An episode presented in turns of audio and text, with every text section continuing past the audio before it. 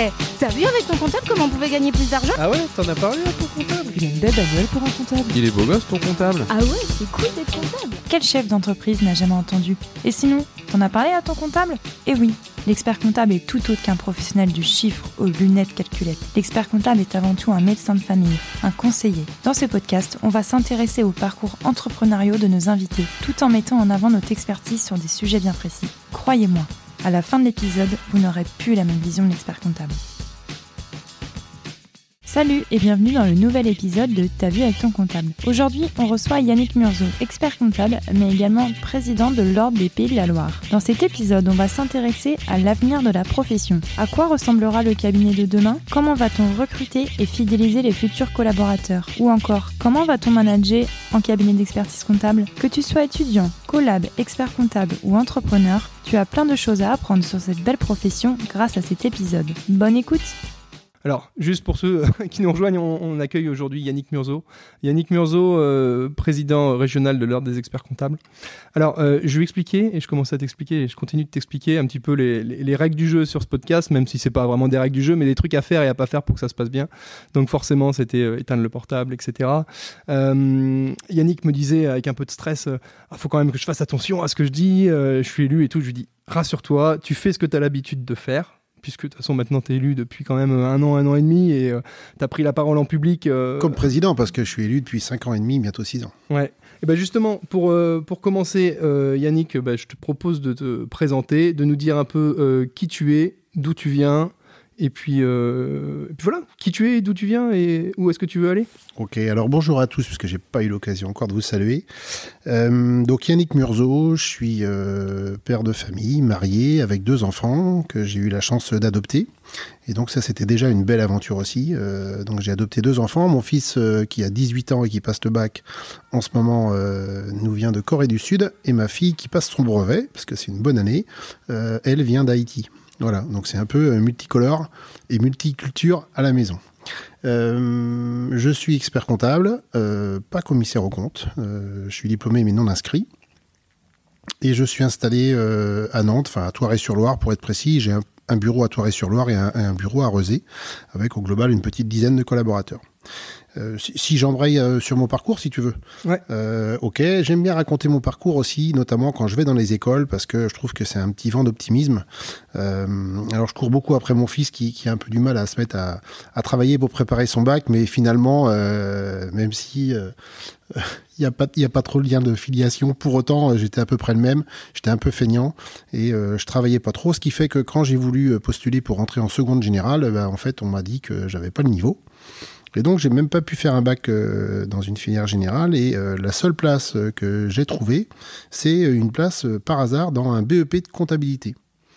Ce qui fait que le premier diplôme que j'ai eu, c'est le BEP de comptabilité et j'ai même eu le CAP de comptabilité. Voilà. Alors, des experts comptables qui ont le CAP de comptabilité, il y en a pas tant que ça, je pense. Ouais. Donc ça c'est intéressant. Et puis le hasard a plutôt fait bien les choses parce que bah, je suis tombé dans une matière qui me plaisait. Et donc j'ai pu euh, reprendre pour rattraper un bac G, le fameux bac G2 à l'époque. Euh, et puis j'ai embrayé sur un BTS. Et le déclic il s'est surtout opéré là. euh, en BTS parce que bah, j'ai entendu hein, ce qui s'était passé avec Sten en fait et moi j'ai eu un peu le même parcours c'est-à-dire que j'ai eu la chance de faire un stage super intéressant pendant mon BTS dans un cabinet sur Nantes où j'ai été super bien accueilli euh, je suis allé en clientèle, etc. Enfin voilà, donc ça m'a vraiment donné envie de faire euh, ce, ce- métier, de venir travailler en cabinet d'expertise comptable. Alors à l'époque, j'avais pas l'ambition d'aller jusqu'à l'expertise, mais en tout cas d'aller travailler ce que ce que faisaient les équipes, les collaborateurs, etc. Ça m'a vraiment plu. Euh, D'ailleurs, j'étais pas vraiment en relation avec des experts comptables hein, dans, dans ce cabinet, plus avec euh, des responsables de, de portefeuille. Euh, ou des assistants euh, et ça s'est très bien passé ils se sont bien occupés de moi voilà donc ça m'a donné envie et du coup bah là j'ai commencé à bosser un peu plus parce que euh, bah, parce qu'il fallait bosser. J'ai embrayé sur un, DECF à l'époque, euh, l'équivalent du DCG d'aujourd'hui. Et puis ensuite, euh, et ben ensuite, je suis parti à l'armée parce que j'avais euh, 24, euh, 24 ans et je pouvais plus repousser. Donc je suis parti à l'armée. J'ai fait un an de service militaire, enfin 10 mois, sur Nantes. J'étais pas trop loin, ça va. Et puis, euh, et puis en revenant, euh, bah, j'ai trouvé un job j'ai trouvé un job dans un cabinet d'expertise comptable au Mans. Et donc je suis parti au Mans, où je me suis fait embaucher, et puis j'ai continué, à passer mes, mes, UV en candidat libre. Alors ça a duré pendant un certain nombre d'années, parce que j'avais aucune UV du, du DESCF ou du DSCG d'aujourd'hui. Et donc, euh, bah, j'ai pas pu passer toutes les, toutes les UV les mêmes années. Il y a des années, j'ai même loupé les inscriptions parce que, parce que j'étais pris dans la période fiscale ou autre. Et donc, euh, voilà. Et donc, ça a mis un certain temps. Et puis, euh, et puis dès que j'ai eu ensuite mon niveau Bac plus 5, j'ai embrayé sur le stage. et, dès que j'ai terminé mon stage, j'ai passé le DEC et, soutenu mon mémoire que, que j'ai obtenu. Et donc, j'ai été diplômé en 2006. Magnifique. Je, te coupe, Yannick, parce que tu mets sur la table ton parcours, mais qui derrière, en reflet, en fait, mettent en exergue, en exergue euh, plein d'avantages de la formation d'expertise comptable. Et parmi les avantages et, que je vois, c'est l'ascenseur social. Euh, c'est vrai qu'on est quand même sur un diplôme final de niveau Bac plus 8 qui est reconnu, avec des postes qui, sociétalement, sont reconnus aussi. Quand tu dis que tu es expert comptable dans la société, bah, ça cause. Et on voit que tu viens d'un CAP, d'un BEP. Et donc, euh, souvent, on, peut lire dans la, presse euh, l'ascenseur social est en panne, les élites se reproduisent entre elles, etc. etc. L'expert comptable et l'expertise comptable est vraiment un exemple type qu'on peut partir d'un tissu social modeste et d'un niveau scolaire modeste pour aller sur quelque chose de beaucoup plus reconnu et valorisé. Quoi. Complètement en phase avec ça. C'est exactement ça. Et souvent, en, échangeant avec des, euh, des confrères aujourd'hui, euh, ben, on retrouve, hein. on peut retrouver ce parcours, pas forcément le même, euh, peut-être un peu plus simple quand même, mais pour autant avec des gens qui effectivement sont venus de tout horizon, tous horizons, et, avec un milieu social pas forcément très favorisé au départ, c'est vrai. Tout, tout, horizon, et en plus, chacun a son rythme. C'est-à-dire que là, là, on a Émilie qui, qui travaille avec moi sur ce podcast. potentiellement, si tout se passe bien et que sur des, enfin voilà, et qu'on arrive euh, au bout du diplôme pour elle, euh, elle peut potentiellement être diplômée à 27-28 ans. Donc c'est-à-dire qu'elle elle aura fait la, totalité. Bon, on verra si l'histoire s'écrit ainsi ou différemment. Mais tu as aussi des personnes, et tu en fais partie, qui passent les épreuves en candidat, en candidat libre, qui réussissent tout ou partie des épreuves, qui des fois loupent les inscriptions, tu nous as dit, bravo. et donc au final, tu peux très bien te retrouver diplômé à 35, 40 ans, on le voit d'ailleurs dans, les, ans, voilà, dans les stats qui nous sont envoyés. Euh, la moyenne, je crois, d'âge est de 30 ou 31 ans. Euh, mais voilà, ça va de 27 à 40, quoi. Et donc, c'est entre guillemets, chacun a son rythme et chacun a sa manière. Et ça, c'est, je trouve ça aussi sympa, quoi. C'est vrai. C'est vrai, c'est vrai. Aujourd'hui, euh, pour aller au diplôme, euh, bah, la partie expérience, elle est quand même euh, très valorisante. Alors, il y a un frein encore pour aller au diplôme, mais je pense que c'est aussi une bonne chose. C'est le mémoire, hein. voilà, qui peut être, qui, qui, est une forme de sélection. Après, il y a peut-être des épreuves écrites qui sont un peu compliquées. Est-ce que c'est nécessaire? Est-ce que c'est pas nécessaire? Enfin bref, il y aura des mm. pour, des contre. c'est presque un autre sujet. Euh, l'idée de ce podcast, tu l'as bien compris, en fait, euh, c'est d'aller à la rencontre euh, de personnes qui sont dans l'écosystème de l'expertise comptable, alors que ce soit des entrepreneurs, hein, des chefs d'entreprise, que ce soit des collaborateurs, potentiellement des associations, des banquiers. on, tient banquier et, conseiller en gestion de patrimoine, on n'en a pas encore eu, mais on en aura qui seront invités et qui passeront. Aujourd'hui, toi, tu viens avec, enfin, je, je, me permets, mais tu viens nous voir avec une double casquette une casquette euh, ordre des experts comptables et puis une casquette bah, euh, chef d'entreprise, expert comptable. Quoi. Et donc il y a pas mal de sujets sur lesquels j'aimerais euh, revenir avec toi. alors justement, lié à ces deux casquettes, et j'aimerais donc, je ne sais pas par quoi tu veux commencer. Est-ce que tu veux commencer plutôt, plutôt Conseil de l'ordre ou plutôt Yannick Murzo, expert comptable indépendant à la tête de son cabinet? Bon, moi, j'ai pas forcément de, préférence. Après, la logique, euh, je trouve, s'il y en a une, euh, que ça pourrait être de commencer par Yannick Murzo, expert comptable, parce que j'ai commencé à mm. raconter un peu mon parcours. Et, mon expérience, ça a d'abord été celle-là. Euh, et c'est peut-être par mon expérience et ce que j'ai eu envie de faire que je suis arrivé là où je suis assis aujourd'hui. Et voilà, donc on peut peut-être démarrer dans ce sens-là. Exactement, je suis d'accord avec toi. Et c'est vrai que notre parcours professionnel sur le long terme se dessine, comme tu le disais, au, fur et à mesure des rencontres qu'on fait et, et, des expériences professionnelles qu'on qu'on rencontre. Donc, euh, bah, bah, dis-nous justement euh, de ton démarrage professionnel, comment tu en arrives euh, où tu es aujourd'hui? Alors effectivement, donc je démarre en, 96 dans un cabinet d'une dizaine de collaborateurs au Mans, à l'époque peut-être un petit peu moins, où il y a un seul expert comptable qui faisait pas de commissariat, qui est peut-être l'explication pour laquelle j'ai fait le choix de ne pas m'inscrire commissaire au compte quand j'ai été diplômé. Euh, déjà, déjà sur ce point de vue-là, j'avais déjà envie de moi de faire de l'expertise. Ce qui m'intéressait vraiment, c'est la relation client, la relation humaine. Et donc, dans les quelques petites expériences que j'ai pu avoir en, commissariat ou en audit, c'est euh, ça, ça m'intéressait un peu, un petit peu moins le côté plus légal, le côté un petit peu plus distant de, du client, du, du, du, DAF, etc. Euh, voilà, ça, ça m'intéressait un peu moins. Donc, c'est pour ça que je me suis vraiment euh, focalisé sur la partie expertise comptable. Et puis, euh, donc pendant 12 ans, je suis resté au cabinet au Mans. Et, et puis et puis l'histoire qui arrive, euh, qui se répète très souvent, qui s'est répétée très très souvent, bah, s'est répétée une nouvelle fois. Je pense qu'on s'est pas forcément très bien compris avec mon employeur, qui pourtant me présentait comme son successeur. Et, voilà, il y a eu divers euh, divers euh, péripéties qui ont fait que bah, finalement on a été amené à se séparer. Alors c'est moi qui ai décidé de partir. Hein. et puis c'était l'occasion aussi de revenir sur Nantes puisque moi je suis nantais à l'origine aussi, enfin je, suis dans le 44. Donc je suis revenu à Nantes en, en 2008 et je me suis. Euh, alors, j'ai déposé mon CV, en fait, sur, sur le site TamTam, tiens. Euh, sur le fameux site TamTam à, l'époque. Et euh, j'ai eu, en deux jours, deux retours de cabinet. donc, je postulais, puisqu'entre temps, je suis devenu diplômé. Hein. J'étais diplômé en 2006, là, on est en 2008. Et j'ai eu deux, deux retours. et puis, j'ai fait deux, donc, deux entretiens. un qui s'est pas forcément bien passé. en tout cas, ça correspondait pas à ce à quoi j'aspirais. Et puis, un autre avec, dans un cabinet où il y avait trois, quatre collaborateurs un expert comptable. Euh, et puis en fait, on a discuté pendant à peu près deux heures. C'était au mois de décembre. Et euh, je me souviens parce que c'était avant les fêtes. Euh, et, quand je suis remonté dans la voiture en repartant, j'ai appelé ma femme et je lui ai dit C'est bon, tu peux faire les valises, on s'en va du Mans. On revient à Nantes. Un coup de cœur, quoi. Ouais. Pendant, mais mais ce qui est assez incroyable, c'est que pendant ces deux heures où on a échangé, je pense qu'on n'a pas parlé de comptabilité, pas parlé de clientèle, pas parlé de, de prix, pas parlé on a parlé de rien. On a parlé de notre vie de qui on était, de, ce qu'on a fait, de ce qu'on faisait comme sport. On faisait du tennis de table tous les deux, bref. On avait pas mal de similitudes dans notre parcours. Et, euh, voilà, je me suis dit, c'est bien, il faut qu'on parte sur ces critères. Voilà, donc on a facilement trouvé un terrain d'accord. Et puis, euh, et puis je suis revenu. On a dit, on va se fiancer pendant, euh, pendant un an pour voir si on peut se marier. En fait, au bout de six mois, on s'est marié, c'est-à-dire qu'on s'est associés. on a fait un bout de chemin ensemble en, de 2008 à 2013. Et puis en 2013, bah, j'ai émis le souhait de, de, ce qu'on sépare en fait nos, nos cabinets sur l'aspect clientèle. pour garder vraiment notre indépendance dans le mode de, fonctionnement, dans les évolutions, dans voilà. Quand tu dis séparé, euh, parce que vous étiez liés. Euh, on était liés juridiquement. D'accord. Donc on était vraiment associés dans la même société. Ok. Euh, et en 2013, on a scindé nos clientèles. donc, et on a continué à partager des moyens, donc des bureaux et quelques collaborateurs. et puis petit à petit, bah, avec le temps, plus, plus le temps a avancé et moins on a partagé de choses.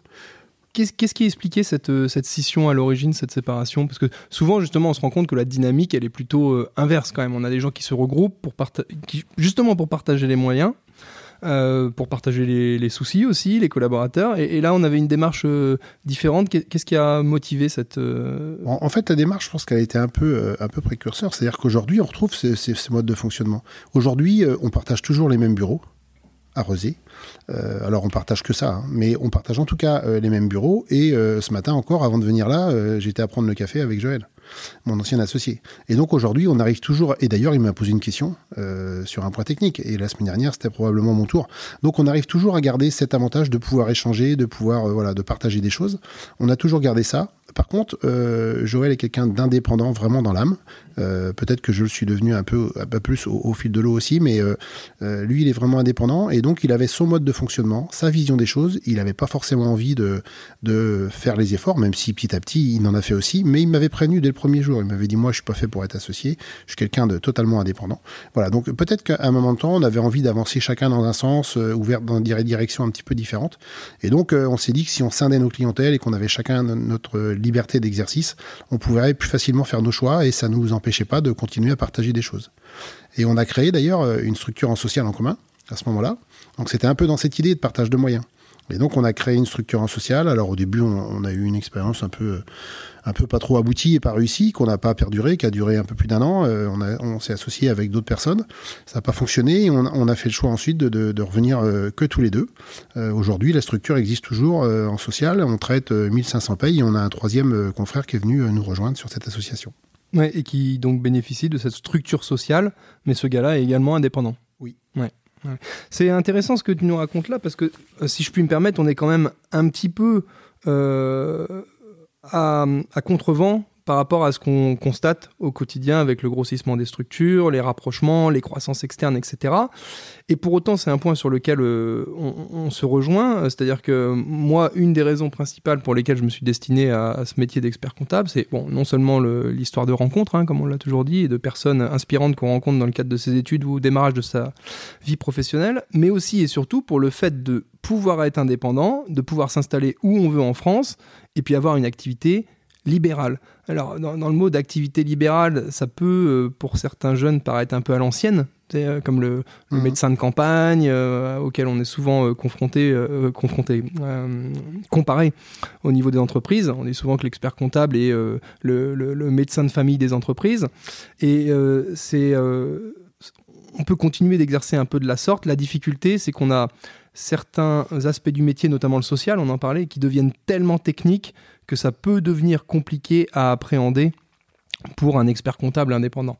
Et, ça, c'est vrai, si on fait encore l'analogie avec la médecine, on a moins ce souci-là parce qu'à partir du moment, où le médecin G, médecin généraliste, il est dépassé, entre guillemets, il dit bah, tiens, va voir mon confrère cardiologue, il connaît exactement ce, type de problématique et il va pouvoir te conseiller. Alors que nous, justement, la difficulté, ça va être de réussir à continuer de s'entourer de prestataires spécialistes, que ce soit en social, en notariat, en gestion de patrimoine, tout en conservant son indépendance. Et, c'est là où en fait tu as un peu euh, deux modes de fonctionnement. Hein. Soit tu crées un écosystème autour de toi avec des partenariats plus ou moins informels, ou soit tu deviens une méga machine et tu peux proposer en interne la totalité des services. Justement, et je profite de ça pour t'emmener sur le sujet euh, suivant, justement, comment toi tu vois l'avenir euh, bah, des cabinets en, termes d'organisation? Est-ce qu'on va sur une polarisation avec des tout petits et des très gros?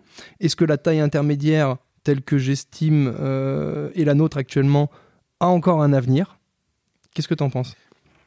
En, fait, euh, c'est vraiment marrant que tu me poses aujourd'hui cette question-là parce que. Elle est à peu près claire, ma question? Ah, c'est très clair, c'est très clair, et, c'est une question euh, sur laquelle je, tourne déjà depuis euh, une bonne dizaine d'années, à titre personnel, dans la réflexion. et puis mon expérience avance. Ce, que, ce que je t'évoquais là, notre scission, si on peut appeler ça comme ça, et puis les évolutions, c'est quand même 2013. Ça fait presque dix ans. D'accord? Donc 2013-2022, euh, et effectivement, euh, depuis 10 ans, alors moi j'ai pris 10 ans, hein, je suis passé de 40 à 50, euh, donc ça change aussi pour moi dans la vision des choses, c'est évident. mais je pense aussi que le mode d'exercice, comme tu le, suggères, a aussi évolué et qu'il y a des contraintes aujourd'hui qui sont de plus en plus fortes sur le, mode d'exercice. Et, je souriais quand tu disais est-ce que la taille intermédiaire avec une vingtaine de, salariés ou de collaborateurs peut encore exister? Je souriais parce que ça fait très longtemps, je, dis à mes clients que euh, la taille entre 10 et 30, 40 salariés, elle est, elle est très compliquée à tenir. Mm. Voilà. Euh, j'aurais pu dire 15, hein, mais peu importe, 10, 15. Mais, mais cette taille intermédiaire d'une vingtaine de personnes, elle est très difficile à tenir parce qu'elle tient sur quelques personnes. Et euh, ces personnes, au fil de l'eau, et avec l'âge qui avance, c'est pour ça aussi que j'évoquais 40-50, avec l'âge qui avance, bah, ces personnes, elles s'épuisent un petit peu. Et euh, parce que euh, ça tient sur une, alors là en l'occurrence chez vous deux, euh, mais, mais, elles tiennent sur une, deux, trois personnes. Et ces personnes-là, souvent d'ailleurs c'est même qu'une seule, hein, on le voit bien chez nos clients, ils ont 10, 15 salariés, mais ils sont tout seuls. Et puis ils s'épuisent au fil de l'eau. Et effectivement, ils manquent de soutien parce que c'est plus difficile de, de, trouver des relais, d'aller partager avec les confrères qui sont aussi les concurrents. Enfin, tout le monde n'est pas aussi à l'aise que ça pour le faire. Donc mon regard, il, il évolue un petit peu. Et puis, et puis il y a aussi tout ce qui nous attend alors je sais bien qu'on parle euh, et que les plus anciens des confrères, s'ils écoutent ce podcast, euh, se diront euh, ouais ça va, ça fait. On l'a vécu avant. Ah on l'a vécu avant, ça fait 50 ans que il va y avoir la numérisation, qu'il va y avoir la révolution, qu'il va y avoir ok. C'est vrai que ça fait très longtemps qu'on en parle.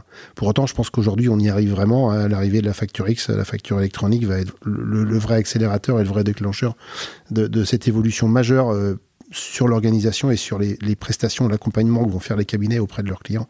Quand on parle de conseils, de valeur ajoutée, etc., c'est ça qui va nous obliger à y aller, puisque là, on sera mm. contraint d'y aller. Donc, je crois que ça va être le, vrai déclencheur. Et, toutes ces euh, phases qui sont importantes, euh, moi, je vois très bien où il faut aller, parce que j'ai la chance de, de, pas mal traîner euh, dans, dans, pas mal d'organisations, de réunions professionnelles, d'aller au Conseil national à Paris, d'échanger avec des confrères présidents, de voilà. Et, et je, vois bien à peu près ce qu'il faut faire, où il faut aller. Mais euh, d'y aller tout seul, comme ça, aujourd'hui, euh, bah, c'est pas si facile que ça. Quoi. Comment on fait? Quel choix je vais faire? Est-ce que. Euh, qu'est-ce que vont faire les autres? Voilà, j'ai échangé avec des cabinets plus importants et avec des gens en disant mais alors l'ordre va sortir ou a sorti d'ailleurs la, la, la plateforme jefacture.com pour accompagner tous les confrères. Euh, et, en échangeant, je dis bah vous vous y allez aller, vous allez aller aussi sur cette plateforme, etc. Et puis en fait, euh, bah, c'était pas aussi évident que ça. Alors j'avais un peu de mal à comprendre. Et puis j'ai fini par comprendre que euh, le cabinet X, c'est pas sûr qu'il allait mettre tous ses moyens pour partager ses avancées avec le cabinet Y qui a la même taille que lui et qui est son principal concurrent. Euh, ou le cabinet Z. Et donc, il y a une dimension entreprise qui, moi, euh, ne m'anime pas à mon niveau, parce que moi, ce qui m'intéresse, c'est qu'on partage entre petits cabinets euh, jefacture.com pour m'aider à y aller et pour aider les, cabinets les plus petits, et indépendants, vraiment, profession libérale, pour qu'on les aide. Et ça, c'est peut-être le rôle du, Conseil national. Mais, voilà, tout ça pour dire que d'autres cabinets ont les reins assez solides pour le faire eux-mêmes, ont les moyens pour le faire, humains et financiers, que moi, j'ai pas. Et ils ont aussi tous les hommes pour avoir la vision, y réfléchir, pour aller, pour, pour faire le bon choix et, retenir la bonne solution. Voilà. Ah oui, c'est la difficulté justement sur cette taille intermédiaire, c'est qu'on est bien conscient que les cabinets doivent aller vers euh, davantage de digital, enfin prendre vraiment ce, ce sujet à le bras le corps, que ce soit pour eux ou pour leurs clients. D'ailleurs, sur la partie client, il y a une partie conseil en informatique, conseil en digital qui peut, euh, qui peut être évoquée. Pareil sur l'aspect communication. Euh, les, cabinets maintenant, sauf à être vraiment sur une stratégie de niche où voilà, tu es obligé de communiquer un petit peu, de te, faire, de te faire connaître, non seulement pour le recrutement, mais également pour, pour ton développement d'activité. Et, ça, la difficulté, en fait, c'est que quand tu es sur une taille intermédiaire à une vingtaine de personnes, tu vois, es, juste à la taille où ça pourrait nécessiter une personne en informatique en interne ou une personne en com en interne, mais malgré tout, tu pas assez grand pour pouvoir financer les deux postes ou un poste, enfin peu, importe. Et, donc voilà, c'est est-ce que bah, euh, je continue de grossir pour euh, bah, finalement atteindre la taille euh, supérieure qui va me permettre d'embaucher ce poste en informatique dont j'ai besoin, ou est-ce que je dis bon bah non, ça va me créer trop de contraintes supplémentaires et donc euh, je, réduis la voilure et puis bah, je fais appel à un prestataire com ou informatique externe.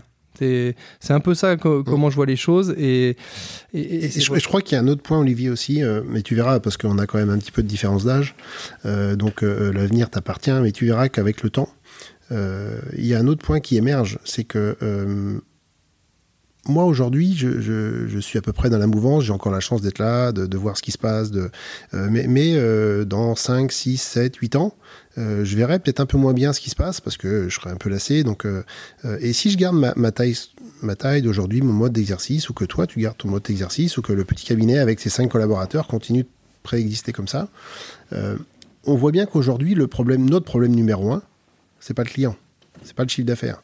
Le client, on en a des clients potentiels, du développement, il y en a. Aujourd'hui, le marché, en tout cas, tel qu'il est aujourd'hui, il est favorable. Il est très favorable, il est même très facile. Les cabinets, aujourd'hui, on entend les confrères presque tous les jours dire je refuse des clients ou je choisis mes clients. Pourquoi? Parce que j'ai pas de bras pour produire. C'est pas que je voudrais pas faire plus, c'est que je ne peux pas parce que on n'a pas de capacité. Donc plutôt que de m'embêter avec certains clients qui sont soit pas rentables, soit pas intéressants, soit pas viables à terme, soit bref, chacun mettra euh, les critères qu'il entend, euh, je vais plutôt sélectionner, travailler ma qualité de clientèle, d'accord, et euh, faire avec les bras dont je dispose. Donc ça, c'est le modèle, et c'était ce vers quoi vraiment je voulais tendre. Et de dire, j'atteins une taille critique, et ensuite, je travaille la qualité euh, de cette, euh, de cette clientèle. J'avais rencontré en fait, enfin j'avais entendu un confrère à un congrès, je crois à Montpellier, qui avait exposé un petit peu comment lui fonctionnait. Alors il y a déjà très longtemps, hein, je ne sais plus c'était en quelle année, mais euh, il y a bien au moins 10 ans. Et, il disait déjà qu'avec 5 collaborateurs, il faisait 110 ou 115 000 euros de chiffre d'affaires moyen par collaborateur à cette époque-là. Et il travaillait 4 jours et demi. Et il avait beaucoup moins de clients.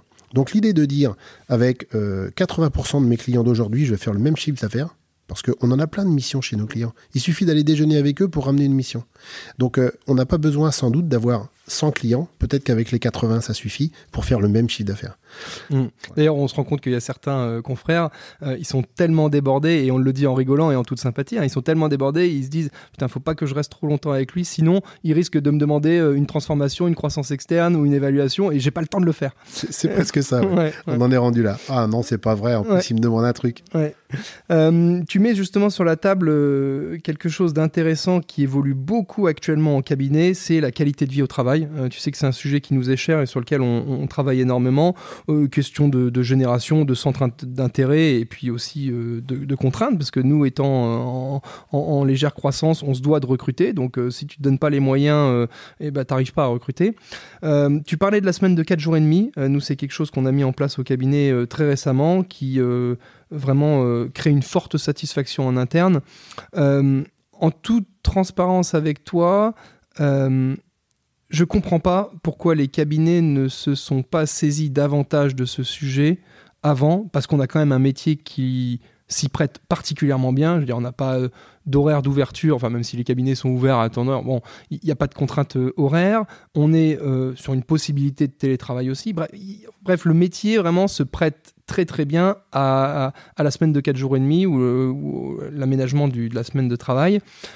Est-ce que c'est pas une des solutions pour justement redorer un peu le blason des cabinets et puis, et, puis bah, ramener des jeunes chez nous quoi? Alors j'ai entendu deux questions. Hein. La, première, je vais essayer de répondre à la première euh, euh, sur le fait que pourquoi pourquoi les cabinets n'y sont pas allés plus vite? Je pense que c'est générationnel en fait. Et si on revient, euh, moi, moi j'ai commencé un peu plus tôt que toi dans la profession, et l'expert comptable, il y a 20 ans, il travaillait moins que nous et il gagnait beaucoup mieux sa vie. Voilà. Je me plains pas du tout, c'est pas le sujet. Je pense que globalement, les confrères gagnent leur vie, hein, c'est pas le problème. Sauf que beaucoup moins facilement qu'il y a 20 ans. donc, ceux qui ont connu ça n'ont pas été habitués à avoir besoin de faire entre guillemets des sacrifices au profit des collaborateurs et d'améliorer leur qualité de vie au travail, c'était pas le sujet. Euh, et d'ailleurs, le sujet des générations comme les miennes, quand je suis arrivé il y a 25 ans dans un cabinet, c'était de me dire, moi j'étais encore sur ce modèle-là, de dire, il faut absolument que je bosse pour me faire une bonne place. Hein, et puis quand j'aurai une bonne place, que j'aurai un salaire correct, eh bien, euh, je pourrai commencer à profiter de la vie. Voilà, je vais fonder une famille, acheter une maison. Donc c'était le schéma assez classique. Aujourd'hui, on n'est plus dans ce schéma-là. Mais ça, c'est sociétal en plus. C'est pas propre au secteur de l'expertise comptable. Euh, c'est la société en règle générale et le monde du travail en règle générale. je pense qu'un certain nombre de confrères sont encore. alors moi, j'ai 50 ans, mais il y a encore quand même, je n'ai pas la pyramide tout à fait en tête, mais je pense quand même que la majorité des confrères sont plutôt entre 50 et 65 ans encore. Hmm. Et donc, euh, toute cette partie-là n'a pas eu tout à fait euh, cette, cette, évolution et en tout cas n'a pas eu cette culture et n'a pas grandi. Moi, euh, je, commence à me dire que je suis un vieux con parce que j'ai beaucoup de mal. Je sais. Alors moi, je suis facile pour en parler comme ça avec d'autres. Mais à le mettre en place chez moi, c'est pas aussi simple que ça parce que c'est pas aussi naturel. J'ai un exemple qui vient en tête. Et il est moche cet exemple, mais je vais le sortir quand même parce que indirectement, s'il m'est venu à l'exemple en tête, c'est pas pour rien. C'est qu'on reproduit souvent le schéma dans lequel on a été élevé ou éduqué. Et on le voit très malheureusement. Les enfants battus, souvent, sont, euh, enfin les parents euh, qui battent leurs enfants ont eux-mêmes été battus. Bref, tu reproduis le schéma.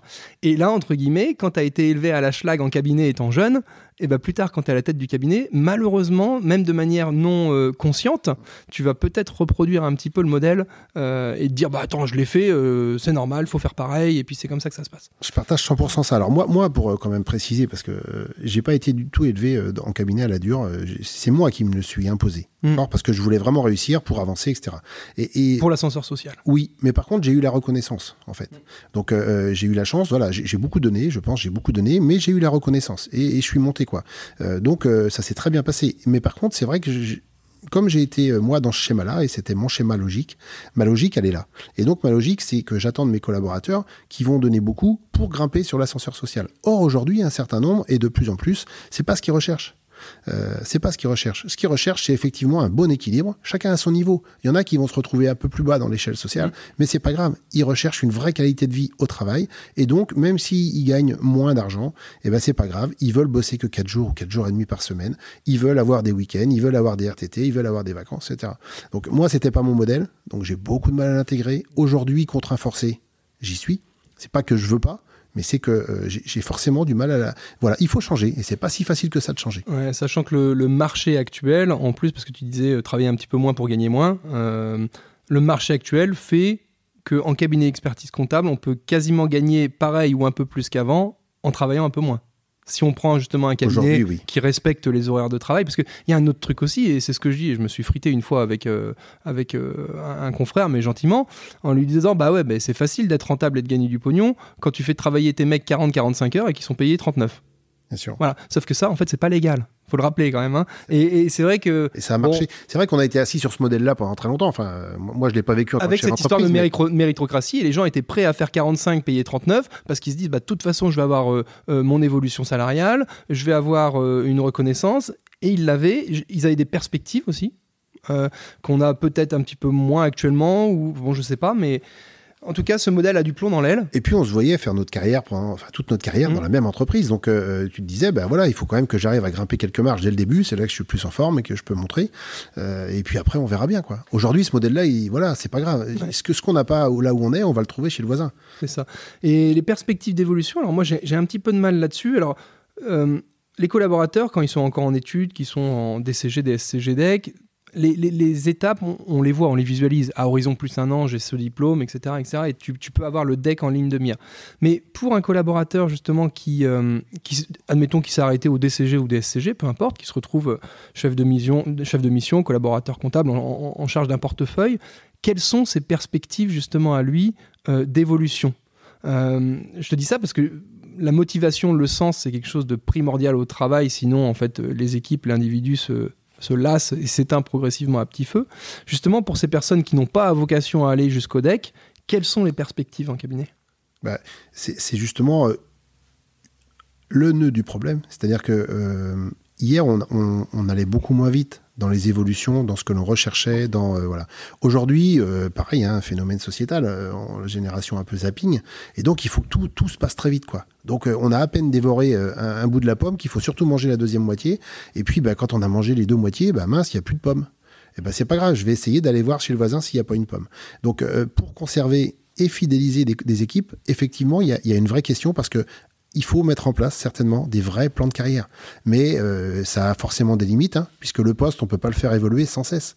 Donc euh, euh, voilà, on peut trouver des idées pour euh, diversifier un peu, mais vous pouvez pas changer votre clientèle du jour au lendemain. Vous pouvez pas modifier le travail des, collaborateurs. Il y a des évolutions avec là des arrivées sur la facture électronique, choses comme ça, qui vont permettre de redynamiser un peu, de redémarrer sur des nouveaux process, sur des nouvelles fa- façons de produire. Sur ok, mais ça va se mettre en place pas aussi vite que ça. Ça va durer un certain temps. Et puis quand vous aurez fait ça, ben derrière, euh, va falloir quand même un peu de temps parce que nous, on va aussi investir sur des nouveaux process. Enfin, les entreprises vont investir sur des nouveaux process, sur des nouveaux moyens, sur et donc il va falloir former les équipes, il va falloir accompagner, accompagner nos clients. C'est pas tout de suite qu'on va rentabiliser tous ces investissements temps et, et, euh, moyens.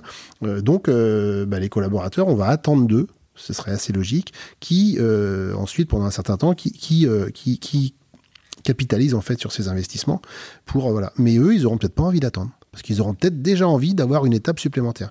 Et c'est bien exactement ce que tu exprimais. Euh, c'est- tout le nœud du problème parce que de dire comment est-ce qu'on peut toujours les faire avancer un peu plus, c'est pas, pas aussi simple que ça. Euh, euh, totalement, totalement d'accord avec toi. Euh, je t'emmène sur un, autre sujet, mais qui est indirectement lié. Euh, c'est la rémunération des collaborateurs. Rémunération à la production. C'est quelque chose. Bah tiens, justement, tu vas nous expliquer ce que c'est que la rémunération à la production avec tes mots, parce qu'il y a des gens qui écoutent ce podcast qui ne sont pas forcément familiers avec ça. Donc, rémunération à la prod, qu'est-ce que c'est? Et est-ce que c'est une bonne chose ou une mauvaise chose, sachant qu'on n'est pas obligé d'être binaire Mais est-ce que qu'est-ce que tu en penses? Moi, j'ai vécu les deux. J'ai vécu euh, dans mon ancien cabinet rémuné- rémunération à la prod avec euh, ses avantages et ses inconvénients sur lesquels je pourrais revenir. Et euh, là, ici, au cabinet, on est plutôt sur une- une équité plutôt que de la rémunération à la prod. Bon, en fait, euh, sur, la partie rémunération à la production, on va être plus sur la, sur la notion de variable et de, de méritocratie, si on peut appeler ça comme ça. C'est-à-dire que plus on va traiter de volume d'honoraires, parce qu'en plus, il faudrait voir, parce qu'on a peut-être des dossiers euh, Ah, c'est pour ça que je qui, sont, qui- qui sont plus ou moins bien vendus, et ça, c'est souvent de notre responsabilité. Euh, je parle de l'expert comptable pour le coup. Mais bref, le, collaborateur traite un portefeuille de dossiers qui correspond finalement à un chiffre d'affaires pour le cabinet dans lequel il travaille ou pour l'entreprise dans laquelle il travaille, euh, et en fonction du volume d'honoraires, alors suivant qui va traiter, tout à l'heure j'expliquais, euh, je prenais un principe, 115 000 euros de chiffre d'affaires, ce qui est un excellent ratio, hein. Euh, il peut traiter aussi 75 000 euros de chiffre d'affaires, forcément, euh, le collaborateur qui traite et qui rapporte 115 000 euros de chiffre d'affaires par rapport à celui qui rapporte 75 ou 80 000 euros de chiffre d'affaires, euh, on, on préfère tous avoir des collaborateurs qui nous rapportent 115 000 euros de chiffre d'affaires. Donc on pourrait euh, considérer qu'ils méritent de gagner plus. Si ça- je me, si je me trompe pas, pour faire un exemple justement très très précis, moi j'avais notion, euh, une rémunération à la prod, souvent on arrivait à 30% euh, des honoraires traités. Ça te parle? Oui, je, ça, je me souviens plus un tiers, je crois. J'ai toujours, voilà, j'ai toujours un doute Mm. entre 35, 30 ou 33. Je crois Bon, que un tiers, moi, je dirais. Et, et là, si on fait un 30% sur le 115 000 que tu citais, qui est euh, très honnêtement accessible, parce que moi j'étais loin d'être un crack à l'époque et je traitais un petit peu plus que ça. Donc donc c'est accessible euh, à beaucoup de personnes. On arrive euh, à, si on fait que x 0,30, x 30%, on arrive à un salaire à 34 000 euros brut. Ouais, ce qui est pas énorme. hein. Ce qui Ce est pas énorme. énorme. Alors, ce qui est pas énorme, euh, tout dépend des conditions de travail, de où tu habites. Euh, voilà, en effet, hein, si tu fais un 40 heures à Paris avec 34 000 euros, euh, la vie est pas forcément fun.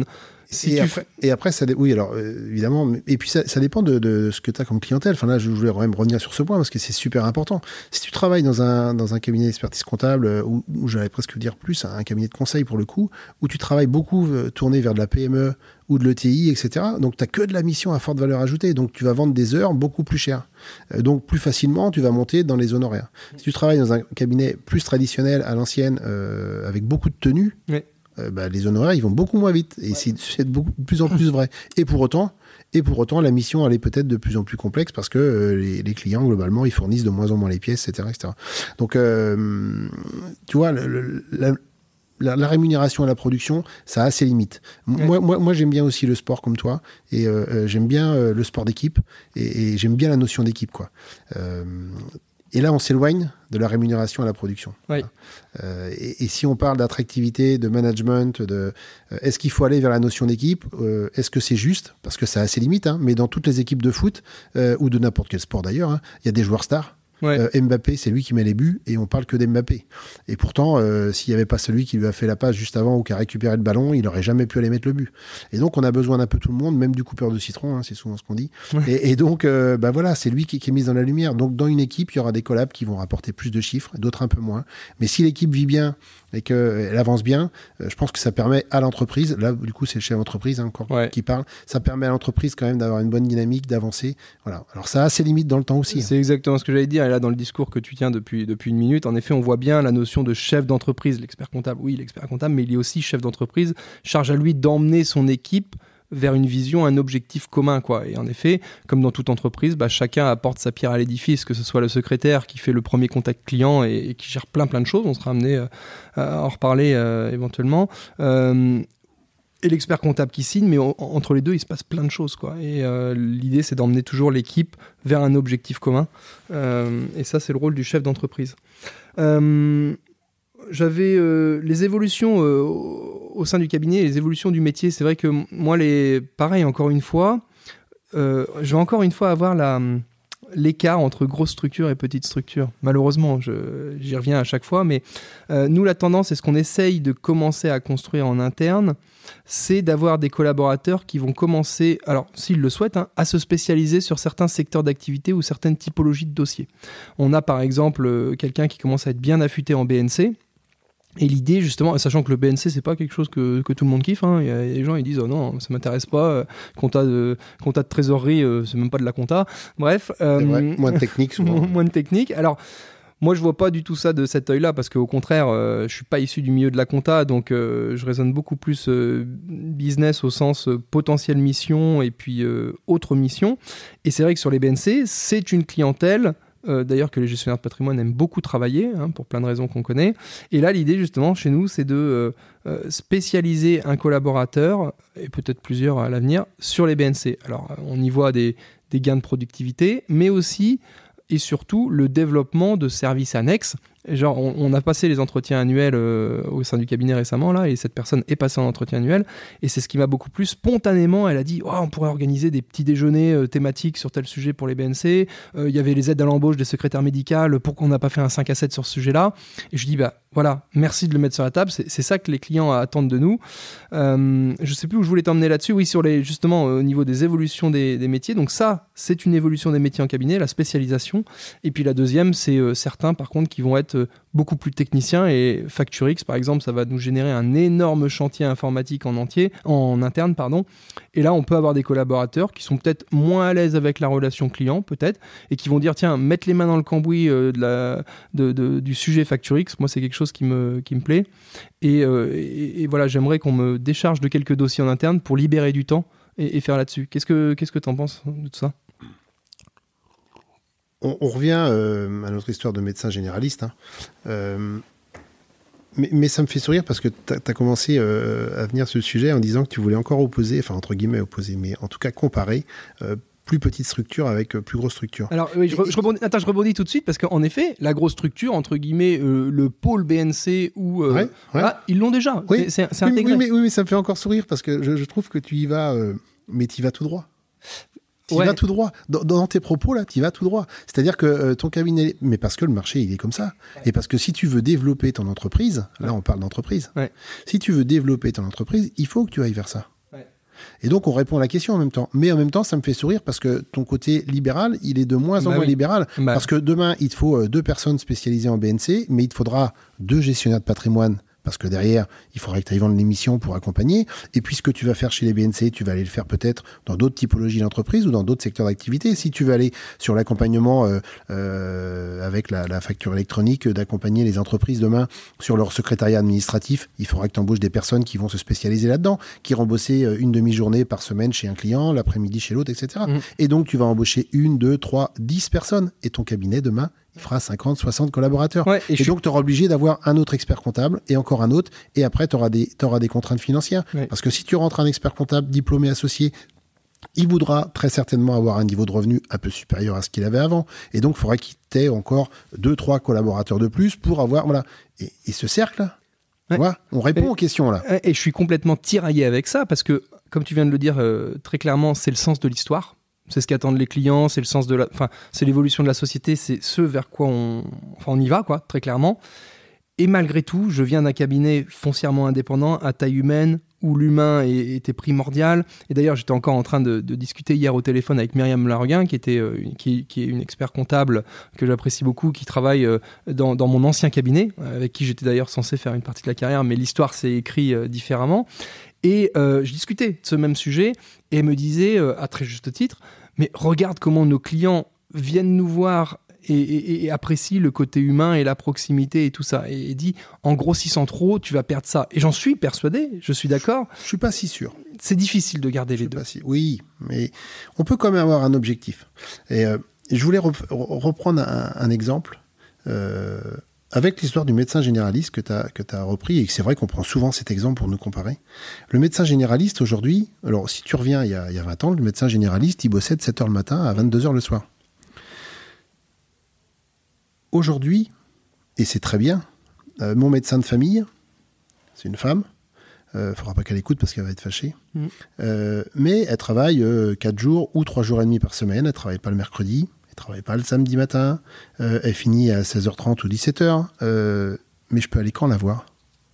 Quand est-ce que je peux aller la voir? Faut que je prenne une demi-journée pour emmener mes enfants chez le médecin, pour aller faire un vaccin, pour aller faire une visite. euh, alors elle a des remplaçants, elle a... mais c'est plus mon médecin de famille si elle a des remplaçants. Si tu as la semaine de 4 jours et demi, tu, feras, tu trouveras ton rendez-vous facilement. Ouais, Un peu plus. Ouais, alors il faudrait que je prenne le- une demi-journée, effectivement, où elle travaille. Ce que, ce que je veux dire, c'est que elle, elle a fait son choix sur la qualité de vie au travail. Et je la respecte, c'est une femme, elle est mère de famille, certainement.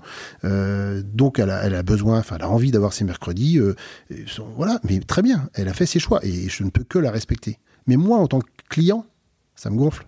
Mm. Parce qu'elle n'est pas disponible pour moi. Donc si je m'organise de la même manière dans mon cabinet, et que je dis que mon cabinet il est fermé le mercredi parce que euh, j'ai fait le choix d'avoir que des gens qui veulent pas travailler le mercredi ou le vendredi, et mes clients petit à petit, ils vont commencer à dire c'est pas possible.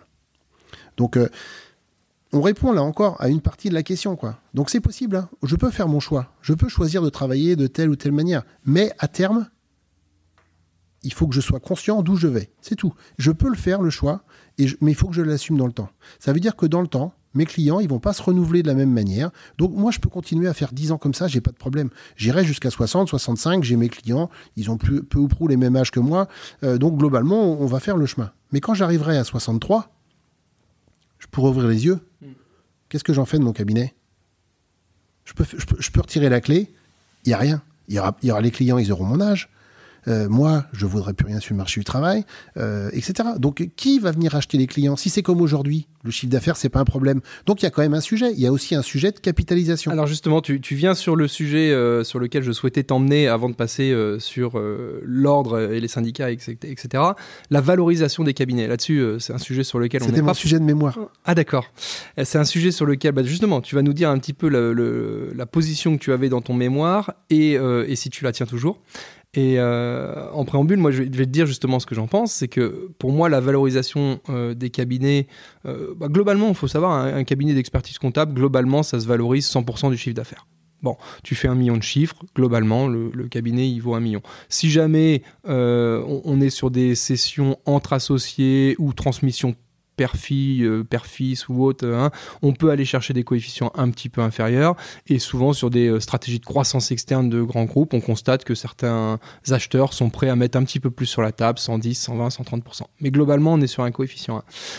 C'est quelque chose en pharmacie, euh, parce que je compare souvent aussi l'expertise comptable et la pharmacie. En pharmacie, ce ratio, il, a beaucoup, il a fait les dents de scie.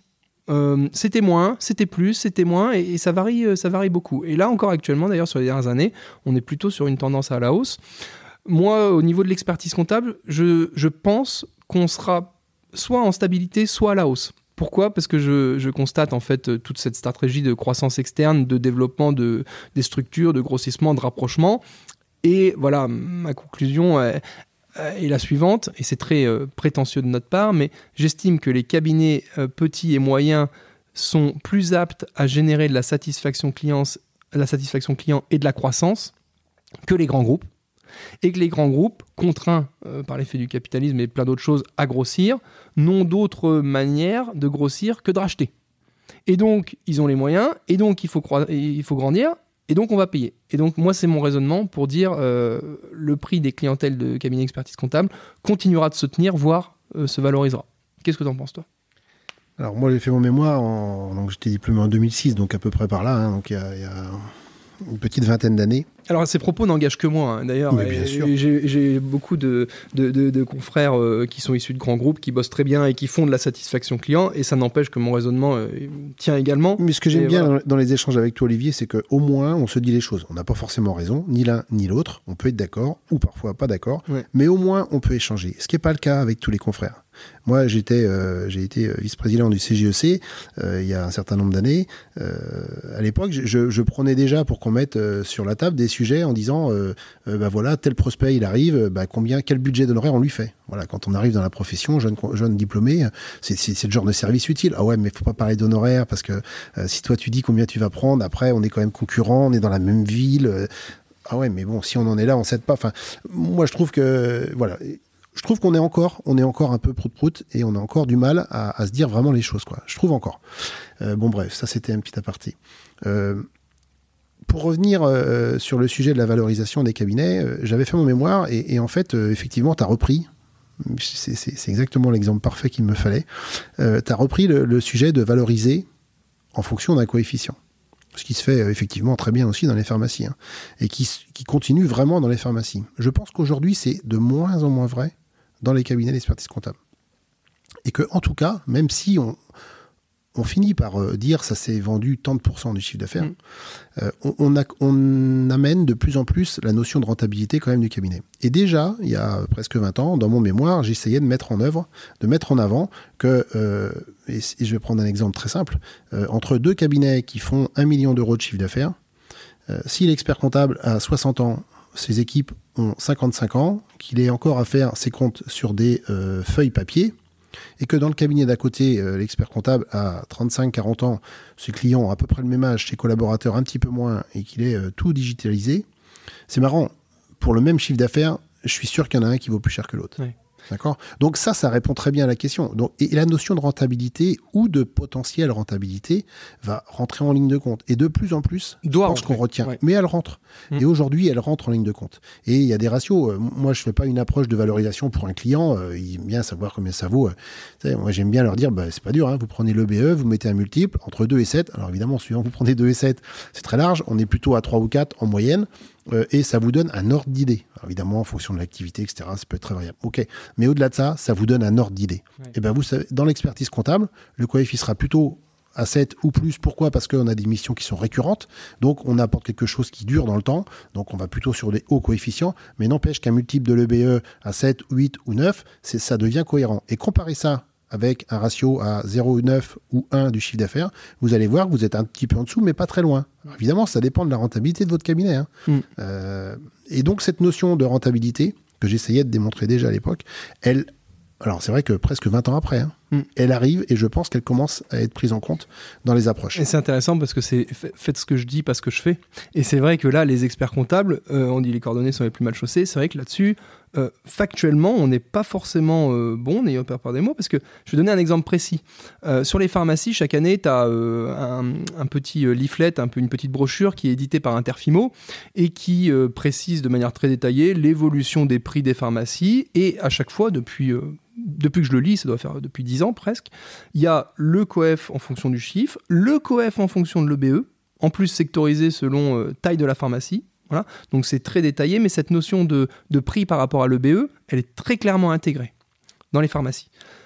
Là, on reçoit régulièrement, comme beaucoup de confrères, euh, des courriers de la part de transactionnaires en cabinet d'expertise comptable qui nous disent bon bah voilà, plein d'enjeux, si vous souhaitez vendre votre cabinet, on est là, machin. Ci-dessous, quelques exemples de ventes sur les exemples de vente qui sont indiqués, on est à chaque fois en pourcentage du chiffre. Pourquoi? Parce que ceux qui vendent aujourd'hui, ils sont plutôt sur ces notions-là. Leur repère à eux, c'est le pourcentage du chiffre parce qu'ils ont plutôt 60 ans ou plus, ou euh, voilà. Et donc ils ont été habitués à entendre ça. Mm, mm. Mais, mais, quand ce sera ton tour, Olivier, tu verras qu'on sera plus là et qu'on sera sur des notions de rentabilité beaucoup plus. Et, et, pour finir, et quand même, et pour répondre, moi je suis en désaccord avec toi. Je suis loin d'être convaincu que les cabinets d'expertise comptable euh, vaudront plus cher demain ou vaudront la même chose. Je dis attention, ça dépendra. Et là, je prends aussi ma casquette, euh, et ça fera peut-être une bonne transition, euh, président de l'Orne, juste pour dire et, essayer d'alerter certains confrères qui pourraient croire que leur cabinet vaut, et quoi qu'il arrive, vaudra 100 ou 110% ou même 100% de leur chiffre d'affaires. J'ai envie de leur dire attention. J'ai exprimé tout à l'heure, et, tu peux que partager, que euh, notre, le chiffre d'affaires, c'est pas notre problématique aujourd'hui. Mm. Pourquoi j'irais racheter du chiffre d'affaires? J'ai dit aussi que moi, dans 10 ans, je pense que j'intéresse plus grand monde.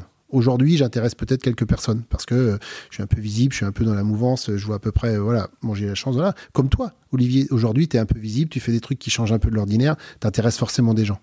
D'accord? Donc, tu intéresseras des gens.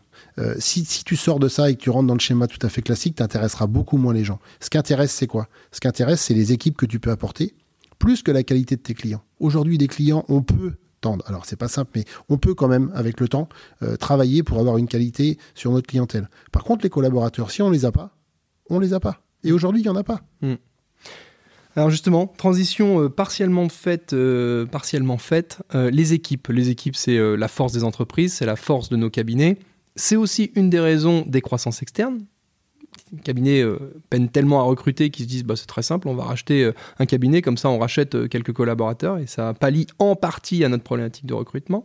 Nous, c'est un, sujet sur lequel on a beaucoup bossé, enfin plus que beaucoup bossé, enfin en toute modestie, l'équipe du cabinet Bel Eden, c'est une de mes sources de satisfaction au quotidien parce que je vois quand même beaucoup de sourires au quotidien. Je vois des gens qui sont fiers le week-end de dire bah moi je bosse dans le cabinet là-bas, c'est cool, euh, euh, on bosse mais on, passe du bon moment ensemble. Euh, donc ça c'est une de mes fiertés. et je sais plus où je voulais aller, aller là-dessus. Oui, si toute l'équipe qu'on a en interne est très jeune. On a eu une moyenne d'âge qui était de 29, qui a peut-être même été un peu rabaissée de par l'entrée de nouveaux apprentis. Et on voit qu'on a une nouvelle génération qui est complètement déconnectée de certains aspects ordinaux et syndicaux. Euh, et je voulais justement t'emmener sur deux sujets sur lesquels on va aller pour, pour terminer ce podcast, c'est les syndicats dans la profession et l'ordre. Alors, euh, je, commence, euh, je commence parce que ça nous amènera en toute logique à l'ordre. Moi, euh, en toute transparence, quand je me suis inscrit euh, à l'ordre, euh, j'ai fait comme Céline Bordini, j'étais encarté des deux côtés. Il y avait deux syndicats majoritaires, IFEC et puis ECF. E moi, je, survolais les tenants et aboutissants de ces syndicats, je, voyais les, communications qui étaient faites par les différents syndicats, j'étais pas plus proche de l'un que de l'autre. Mes anciens patrons étaient pas du tout non plus plus préoccupé que ça par les syndicats. Quand je, déjà, quand j'annonce le terme syndicat euh, aux jeunes, ils me regardent, ils me disent syndicat, c'est ouais, c'est un truc que j'ai dû lire dans des bouquins ou quoi, mais je ne sais pas concrètement ce que c'est. Quel est l'avenir? Alors, quel est, pour comprendre le futur, il faut souvent se, se, palucher euh, l'histoire. Quel est l'avenir des syndicats dans la profession? Pourquoi on en a et pourquoi, euh, des fois, on sent que c'est un peu compliqué? Alors là, on arrive sur un sujet politique, donc Ouais. le beau attention. Attention. Pl- Planche glissante, euh, attention à ce que je dis. Rest- Restons Euh, simples et justement. Non, non, mais si pour te mettre Non, non, mais moi, moi, tu sais, je, suis assez, euh, je suis assez libre sur ma parole. Hein, euh, j'ai pas de. euh, et puis, je suis. on- on- D'ailleurs, on s'est rencontrés, on s'est rencontrés à cause de ça, ou grâce Ou à grâce. ça. Oui, bien sûr. Et, ou grâce à ça. Mais, mais au départ, à cause de ça, et, et parce que je te connaissais pas. Oui, mais- alors c'est vrai, le à cause et le grâce, il est exactement bien révélateur. C'est-à-dire que moi, euh, je ne vais pas raconter ma vie, mais j'ai avancé vers l'ordre régional parce que l'émission, euh, euh, j'avais envie de découvrir du nouveau, j'avais envie de m'impliquer, j'avais envie de donner un peu de temps, de rencontrer des gens nouveaux, d'apprendre. Et en fait, le passage obligé pour aller vers l'ordre, c'était justement de se rapprocher d'un syndicat. Parce que si tu veux être élu, à un moment, il faut être sur une liste.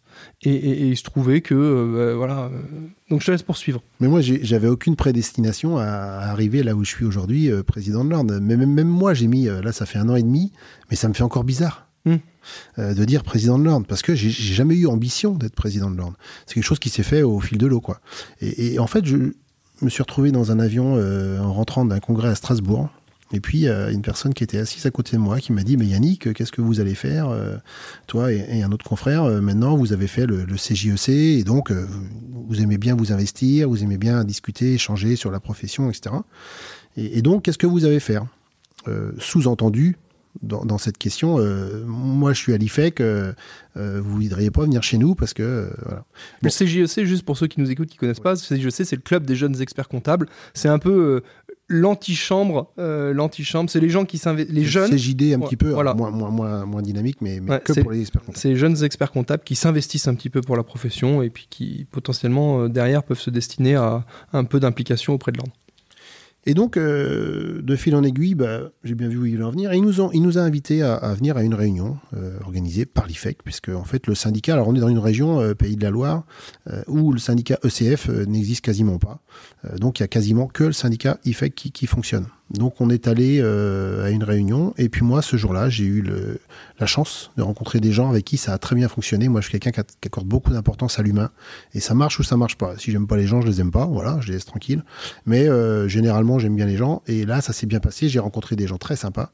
Euh, et donc, j'ai eu envie de retourner. Mais à la première réunion à laquelle j'ai participé, j'ai exprimé en disant que moi, la politique, puisque si on parle de politique entre les syndicats ou la guéguerre entre les syndicats, qui à l'époque était euh, beaucoup plus euh, Virulente ouais, minable, j'allais dire, Mhm.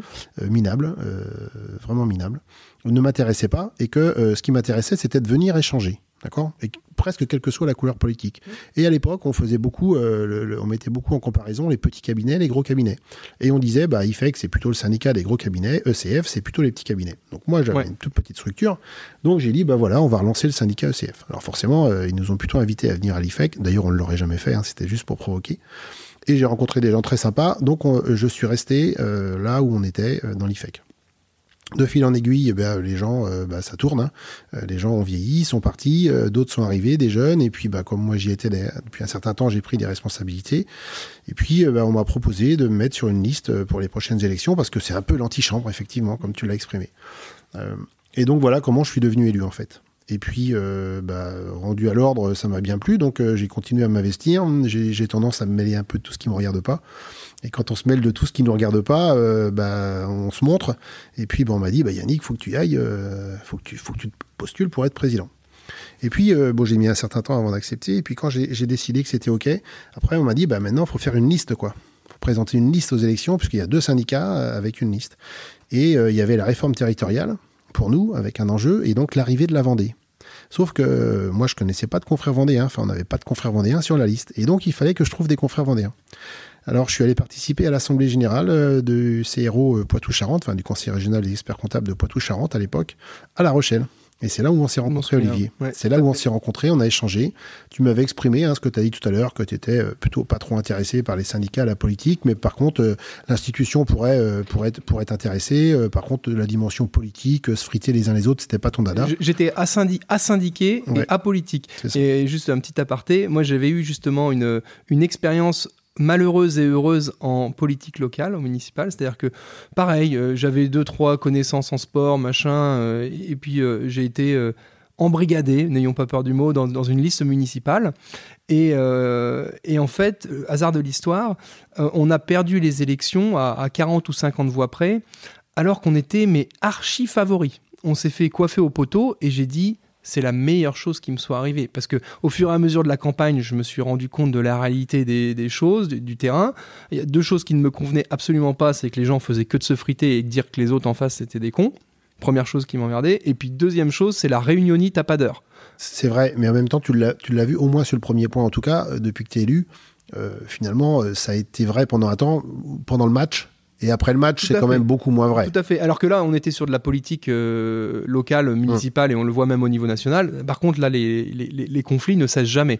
Et c'est vrai que l'avantage, quand même, et fort heureusement, euh, dans notre métier et dans les syndicats professionnels d'expertise comptable, la guéguerre, elle a lieu pendant les élections. Mais une fois que les, élections sont passées, ça, le soufflet retombe. Heureusement, d'ailleurs. Et donc voilà, c'est l'histoire de constituer une liste.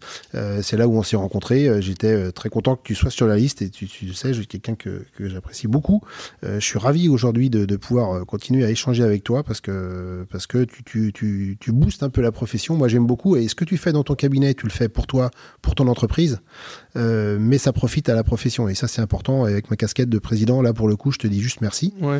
c'est bien, c'est les bonnes idées. Et le fait que tu sois avec nous à l'ordre, voilà, c'est important parce que il y a de plus en plus de gens qui te suivent, qui commencent à te connaître et qui disent euh, bah, pour l'attractivité, c'est important. Et il euh, faudrait peut-être qu'on pense à faire des choses comme euh, ils font chez Bel Eden. Peut-être qu'ils voilà, ils sont un peu un modèle, un peu précurseur. Euh, je sais, on en a déjà échangé, on n'est pas, pas là pour parler de ça, mais ça pose aussi d'autres difficultés hein, sur, sur le mode du cabinet. Sur... Ok, mais en tout cas, ça profite à la profession. Juste pour ça, merci. Voilà. Moi, c'est sympa, je, je, prends le merci. Euh, on en parlait justement encore en entretien euh, annuel avec, avec un salarié hier. Savoir dire merci, c'est quelque chose mm. que les chefs d'entreprise doivent apprendre à faire. Bref, donc merci pour le merci. Et, c'est vrai que ça rejoint ce qu'on dit à chaque fois, c'est que bon, nous, on le fait. Alors moi, je le fais parce que déjà, j'aime ça, j'ai des convictions, je suis un homme de et, indirectement, je sais que en faisant ce qu'on fait au cabinet, bah forcément, euh, pour un créateur ex nihilo, bah, ça contribue au développement du business. Et je sais qu'indirectement, il y a des retombées positives pour la profession, que ce soit localement voire même nationalement. Donc euh, rien que pour euh, rien qu'en faisant ça, je remplis en partie mon rôle d'élu. Donc donc donc tant mieux. par contre, t'as pas répondu à ma question. C'est vrai sur les syndicats? Alors, bah, tu vois, j'ai même pas besoin de la redire, mais voilà. Je sais quel avenir pour les syndicats Et quand je dis par exemple à, Émilie, euh, Charline ou, euh, Manon ou autres, euh, les syndicats, ils me regardent avec des yeux et mais qu'est-ce que c'est, à quoi ça sert, et est-ce qu'on est obligé d'en passer par là, ou est-ce qu'on n'est pas au bout d'un modèle, euh, comme en politique générale d'ailleurs, où on voit que le, quinquennat a ses limites, euh, la proportionnelle, euh, les élections qu'on a actuellement, on voit que l'abstention, on se dit, bah, putain, on est au bout du système, ça ne fonctionne plus. Est-ce que si dans les élections présidentielles, on n'avait qu'un seul candidat, et qu'aux législatives, on n'avait qu'un seul parti, ce serait positif? on, serait sur quelque chose qui a pu se connaître dans d'autres pays à d'autres moments, mais... Euh, Et qui, serait un peu dangereuse. Et pour autant, euh, au début, quand je réfléchissais à ça, j'avais envie de dire, je comprends pas qu'on n'ait pas qu'un seul euh, syndicat, par exemple, ce serait pas tout à fait un syndicat pour le coup, mais qu'on n'ait mm. pas qu'un seul groupe qui travaille pour l'intérêt de la profession. Ce serait ça qui aurait du sens. Euh, mais justement, les limites de ça, s'il y avait qu'un seul groupe, c'est ce que je viens d'évoquer. C'est-à-dire que euh, on est obligé de se confronter pour pouvoir avancer. Et donc, je pense que c'est quand même utile. Alors après, il faut réussir à le faire en bonne intelligence. Euh, et ne pas euh, s'étriper comme ça a pu être fait avant. Je pense qu'aujourd'hui, c'est un peu moins vrai, c'est un peu plus intelligent. Alors, euh, moi qui ai aujourd'hui euh, la chance de, siéger un peu au Conseil national et de voir un peu comment ça fonctionne, bon, le pouvoir est, très, très, très concentré dans quelques mains. les autres suivent, mm. peuvent donner un peu de leur temps et suivent les décisions. En même temps, si on doit décider à 50, est-ce qu'on peut avancer? C'est pas sûr non plus. le, mais le parallèle, il est vraiment...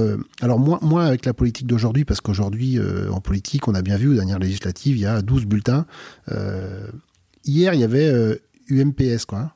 Il y avait UMPPS et il y avait deux partis. Il y avait la droite et la gauche. C'était presque ça. Euh, et donc, on avait un choix entre noir et blanc. Enfin, bref, c'est à peine aussi tranché que ça. Et ben chez nous, c'est un peu ça aussi, chez les experts comptables, les syndicats. Pour autant, les couleurs, en fait, aujourd'hui, l'intérêt quand même, c'est d'avancer.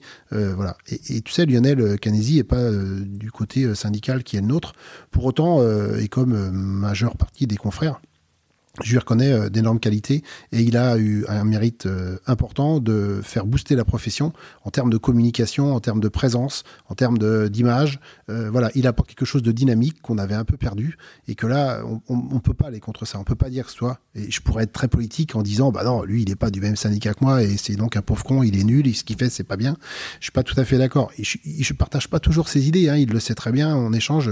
voilà. Et quand je suis pas d'accord, je lui dis. Pour autant, il fait des choses quand même. Je suis pas en train de dire que c'est Dieu.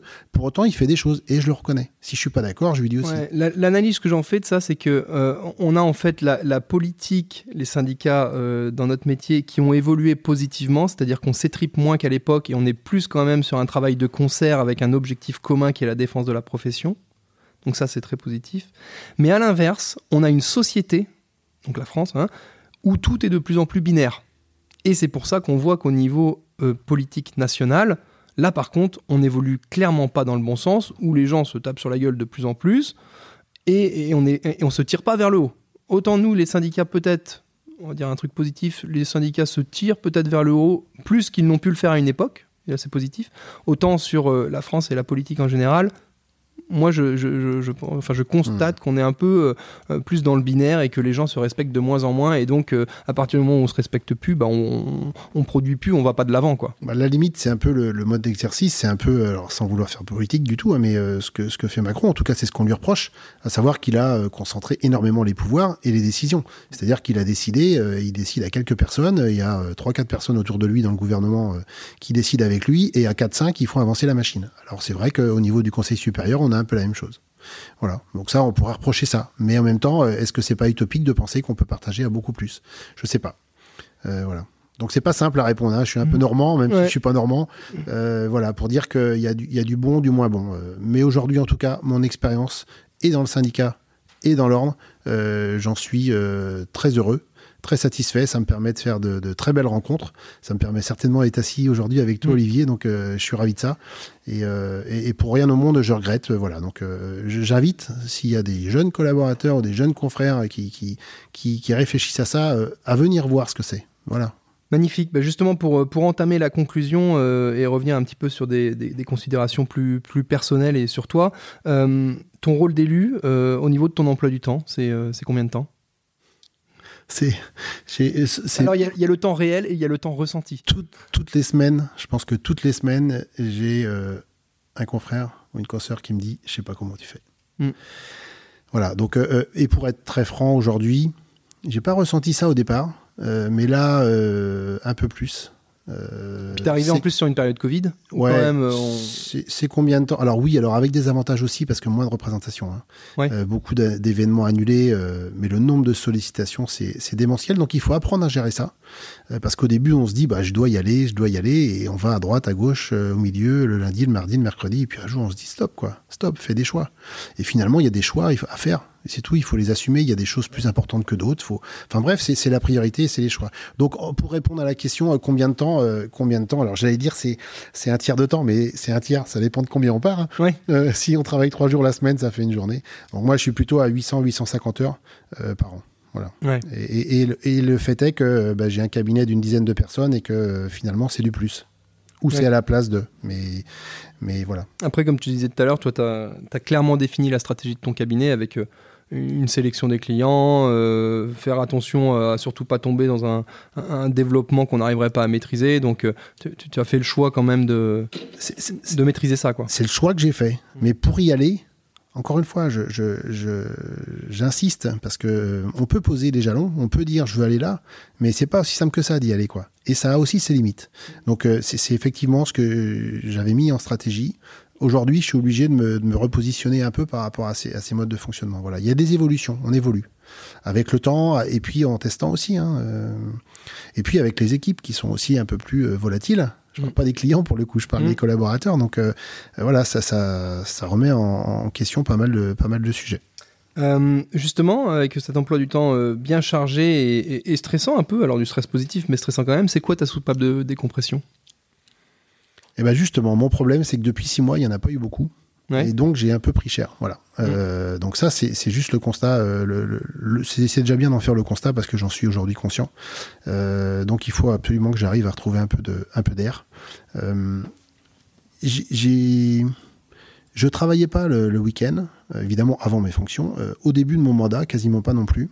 Euh, aujourd'hui, c'est beaucoup plus difficile, donc j'ai un peu plus de mal. Je, fais, je pratique le tennis de table en compétition. Mais alors, je, te coupe là-dessus. J'ai arrêté de jouer parce que j'ai plus le temps d'aller à l'entraînement, je vais plus au match, parce que je, je peux plus trouver le temps. J'ai noté tennis de table. Tu sais quand même que mon ancien. C'est pas ping-pong, c'est tennis de table. Oui, alors, ping-pong, tennis de table, tennis de table. Tu sais que mon ancien maître de stage, Jean-Yves Laucoin, qui est donc une des raisons, si ce n'est la raison principale pour laquelle je suis expert comptable aujourd'hui. Il a quand même, je crois, si je ne me trompe pas, été champion départemental de Vendée, toute catégorie, de tennis de table. Donc c'est un pongiste euh, de bon niveau. quoi. D'accord. Et, et, ce serait intéressant. Euh, bah, D'ailleurs, Jean-Yves, bah, malheureusement, on l'a vu passer à l'ordre il n'y a pas longtemps parce qu'il est parti en retraite. Donc on l'a vu passer euh, au tableau de l'ordre comme quoi il était sortant. Donc je pense pas qu'il sera à l'AG à le, le, 8 juillet prochain. Pour autant, pourtant, ce serait intéressant qu'on se rencontre tous les trois, ne serait-ce que pour faire connaissance. Et puis vous avez déjà d'ores et déjà ce, ce, point, commun. qui est le, tennis de table. Ouais. C'est ça. Donc ouais, soupape de décompression. Pas, trop euh, quoi, mais euh, aujourd'hui, alors si en fait j'ai mes enfants, hein, j'accompagne beaucoup mes enfants. J'ai ma fille qui fait de la gym à, haut niveau, elle a participé à des compétitions un peu partout en France, elle est allée au championnat de France, donc euh, c'est histoire de stresser encore un peu dimanche, tu vois. On, va la voir et pendant la compète on stresse comme des fous, mais en tout cas ça permet de sortir du cadre expertise comptable, client, métier, technique comptable, fiscalité, etc. Donc c'est d'autres sujets qui sont qui permettent quand même de, de s'aérer les idées. Et puis j'accompagne mon fils euh, au foot. Et puis comme j'aime pas faire les choses qu'à moitié, et eh ben je me retrouve dirigeant de l'équipe au foot euh, pour accompagner. Euh, voilà. Et puis à la gym, on se retrouve un peu au bureau. Et puis voilà. Ouais. Que tu sais, quand, on. Enfin, moi, je suis sûr que tu vis un peu les mêmes choses. Quand, quand tu commences à t'investir dans un truc, c'est que finalement, tu es fait un peu pour ça. Tu as du mal à dire non. Et moi, quand je vais à une réunion, je dis Attends, si j'y vais, je sais que je suis mm. pas capable de dire non. Donc, je mm. prends. Mm. Et de temps en temps, bah, il faut apprendre parce que sinon, ça, ça s'accumule. Et voilà. Euh, l'objectif de ce podcast, c'est euh, donc d'échanger sur la profession, sur l'écosystème expertise comptable, euh, etc., mais aussi de partager des bons plans. toi, tu es dans la région nantaise. Est-ce que tu aurais des, bons plans à nous, à nous partager, que ce soit, que soit des restos ou que ce soit des activités Alors que ce soit sur Nantes ou ailleurs, d'ailleurs, tu as peut-être peut des origines au Mans dont tu nous as parlé tout à l'heure. Est-ce qu'il y a des coins sympas à, découvrir ou quand, quand tu es en week-end euh, quelque chose que tu aimes particulièrement faire?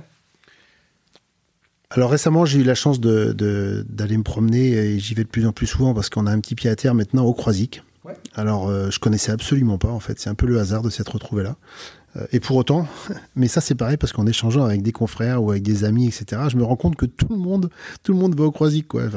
et en gros, il y a que moi qui ne devais pas connaître. Mm. Et euh, alors, on se croise pas trop parce qu'il y a souvent un peu de monde, notamment le week-end. Euh, mais c'est vrai qu'on va là-bas et j'aime beaucoup la côte sauvage, j'aime beaucoup toutes ces régions-là. Donc à remonter à partir de là jusqu'à toute la presqu'île, j'aime assez. donc ça, c'est un bon moyen aussi de, de, de, passer à autre chose le week-end. J'ai pas assez l'occasion d'y aller, mais mais c'est vraiment un objectif. Et après, euh, j'avais pas trop réfléchi à cette question. Évidemment, euh, sur le bon plan, euh, bah, les restos, je, je sais même plus parce que j'ai tellement l'occasion d'en pratiquer que non mais il y a pas non non il y a pas d'obligation. mais voilà en tout cas le, le Croisic c'est une très belle rencontre assez récente. Et, et voilà et c'est un peu c'est un peu l'avenir pour pour la soupape de décompression dont on parlait tout à l'heure. Ça marche on arrive euh, au bout, on arrive au bout, et puis, euh, chose promise, chose due, je vais t'emmener justement, moi, dans un bon resto euh, des Sables d'Olonne, qui, je suis certain, va te faire plaisir, non seulement parce qu'on est en face du port où, se passe le départ du Vendée Globe, et puis en plus parce que la table est sympa, et puis, enfin bref, je te laisserai découvrir. dernière question, est-ce qu'il y a des sujets sur lesquels tu aurais aimé qu'on aille, qu'on n'a pas abordé non, je crois pas. Je pense qu'on a, on a échangé sur pas mal de sujets. Euh, voilà. Alors après, on, ne peut pas tout, tout, tout, aborder comme ça en, non, une heure, sinon, évidemment. le podcast il va faire trois heures. Ouais, et puis déjà, déjà, c'est un peu long. Là, là, j'écoutais un, petit dernier podcast euh, en venant, donc c'est très agréable. c'est intéressant, tu vois. Et justement, on a eu des retours comme quoi ça pouvait être long. Ouais. On n'ira pas en dessous.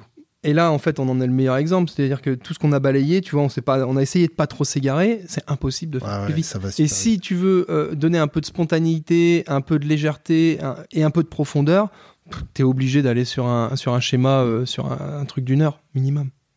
Moi, moi, je voudrais quand même ajouter euh, un point. Il faut regarder devant. Il faut regarder le verre. Alors on dit toujours hein, le verre à moitié vide, le verre à moitié plein. Donc on va retenir le verre à moitié plein. Moi, je préfère dire euh, j'ai mieux regardé devant. Et, ce qui s'est passé, là, on a évoqué le parcours, etc. C'est logique hein, parce que ça nous forge.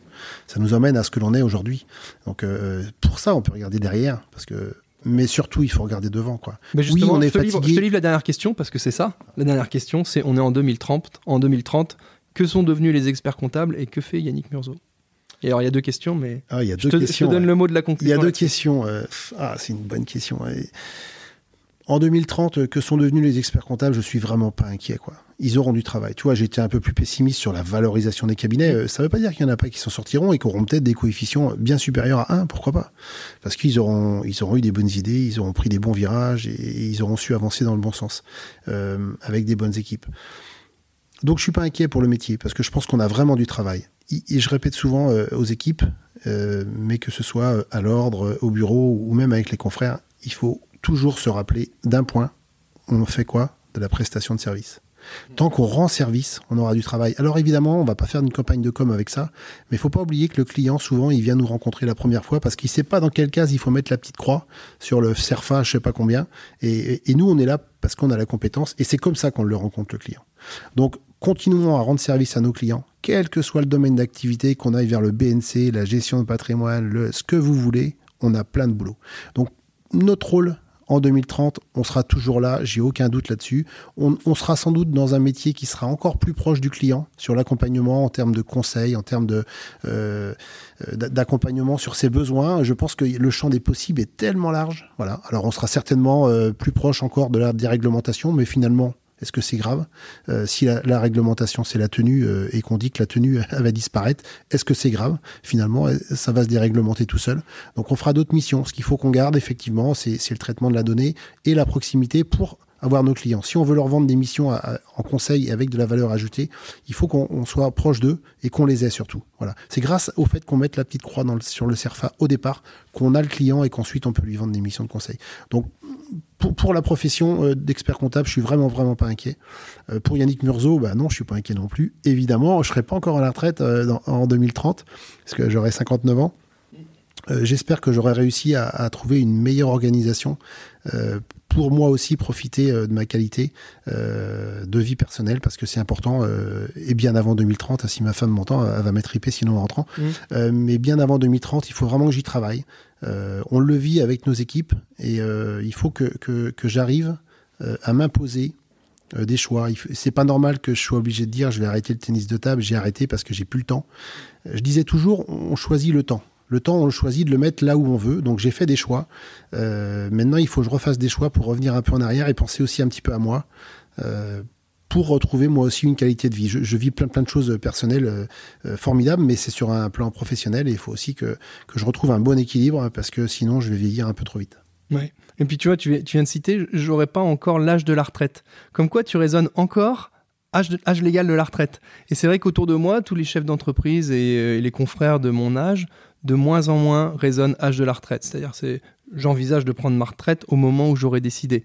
Euh, pas seulement parce que j'ai décidé, mais aussi et surtout parce que euh, on a été éduqué un petit peu euh, dans une idée où bah, la retraite, il y aura ce qu'il y aura, on verra quoi, avec les, les, problèmes de déficit budgétaire, etc. Et donc de plus en plus, les carrières se construisent différemment et sans forcément se caler sur l'âge de départ légal. Je suis d'accord avec toi. Moi, j'ai peut-être déjà fait ce cheminement. Mm. tout le monde rêve de ça. Est-ce que réellement c'est jouable? Est-ce que tu peux te dire j'arrête de bosser à 58 ans et Non, on se dit pas ça. On dit j'aimerais bosser différemment. Mais euh, voilà, c'est pas si simple que ça. Moi, ça fait déjà un petit moment que je réfléchis à ça. C'est pas si simple que ça. Et on n'a pas beaucoup d'exemples concrètement. Hmm. Entre ceux qui le disent et ceux qui le font, il n'y a pas beaucoup qui y arrivent quoi, à ce schéma-là. Euh, donc c'est pour ça qu'il faut que je fasse mes propres choix pour assumer ça. Non, et puis, et puis c'est surtout en fait euh, la vie en général, et c'est ce que je disais à mon discours de mariage, la vie en général est une règle, est une, une histoire de projet. Et je dis, à partir du moment où tu n'as plus de projet, bah, tu es mort. Vrai. Et euh, en fait, on peut se retrouver à arrêter son activité professionnelle et, entre guillemets, partir en retraite pour des bonnes raisons quand tu as d'autres projets des projets associatifs, des projets sportifs, des mm-hmm. projets euh, culturels, etc. etc. Euh, on met beaucoup trop en, parallèle ou, la retraite avec l'extinction de vie sociale. Quoi. Mais non, non c'est un, un, nouveau départ vers quelque chose de nouveau. Il n'y a que comme ça que ça peut s'envisager. quoi. Bon, on a, on a fait un bon tour, Yannick. Euh, pour nos, nos, confrères qui nous écoutent, on rappelle quand même la date de l'AG, du, du, 7 juillet et du 8 juillet prochain dans cette fabuleuse ville des Sables d'Olonne. Normalement, on a commandé le soleil, euh, on a commandé des intervenants de choix. Euh, un truc, j'en profite parce que justement, j'ai fait mes inscriptions hier euh, pour les deux trois collaborateurs qui vont nous accompagner. Profitez-en pour amener vos collaborateurs volontaires, à potentiel, peu importe comment vous les nommez, avec vous à l'AG. Parce que moi, c'est aussi une des raisons pour lesquelles je suis expert comptable aujourd'hui, c'est que j'ai eu la chance d'avoir un patron qui m'emmenait avec moi dans les événements ordinaux. Et euh, surtout à cette période et dans des lieux sympas, quel plaisir de sortir la tête des dossiers, d'aller voir des confrères, d'aller échanger avec des homologues, euh, partager les bonnes pratiques. C'est aussi ça la partie sympathique du métier. Donc euh, faites-le, venez nous voir au Sable d'Olonne. Et puis j'ai envie de dire, n'oubliez pas l'attractivité, on en parle, vous me la réclamez et je reçois des, messages, mais, mais l'attractivité, c'est vous tous, c'est nous tous, et c'est par ces actions-là qu'on donnera une bonne image, qu'on donnera envie à nos équipes, mais qui ces équipes, elles seront le répéter. Et vous savez, les collaborateurs qui vont pouvoir venir participer parce que leur, patron, leur expert comptable a, a fait, euh, entre guillemets, le choix de les emmener, euh, ils sauront dire à leurs conjoints, à leurs enfants, euh, à leurs parents, à leurs copains, que euh, c'était sympa d'aller à l'AG des experts comptables. On a pu boire un coup sympa. On a entendu euh, Martin Fourcade. Ouais, j'ai fait un selfie. On a, euh, et ouais, c'est quand même sympa. Ah, mmh. les experts comptables, ils ont fait ça. Ben oui. Et voilà, c'est ça l'attractivité. C'est ça l'image de la profession. Donc c'est notre travail à tous. Donc ça commence par là. Donc j'allais presque dire un mot et je me suis retenu, mais je vais le dire quand même. Faites l'effort. Ça devrait pas être un effort, mais faites-le. Si ouais, c'est ouais. un effort, faites-le. En fait, c'est un effort exactement de sortir de son train-train quotidien et de sa zone de confort en disant bah c'est très bien vendredi de toute façon j'ai ce bilan là en retard il faut absolument que je le fasse. Non, non, non. Choisis, ne choisissons pas la solution de facilité. Euh, sortons de notre zone de confort et puis venons à la rencontre des autres experts comptables. Mais, et d'ailleurs c'est ce qui se passe à chaque fois qu'on sort de sa zone de confort. On est content de l'avoir fait. Et, et en fait, plus on le fait, moins c'est un effort. C'est comme la piscine. La piscine, si tu vas une la, fois, c'est la première fois. Voilà, si tu vas une fois tous les six mois, c'est l'enfer à chaque fois qu'il faut mettre ton maillot de bain. Par contre, si tu commences à t'entraîner plus régulièrement, et bah ça devient euh, du plaisir. Pourquoi? Bah parce que t'en, t'en ressors plein de choses positives. Tu rencontres des nouvelles personnes à la piscine, ton corps se sent mieux. Hein, et tout ça, c'est pareil en fait. Tout ça, c'est pareil. Là, on va rencontrer des confrères et des collègues sympas, inspirants. Alors.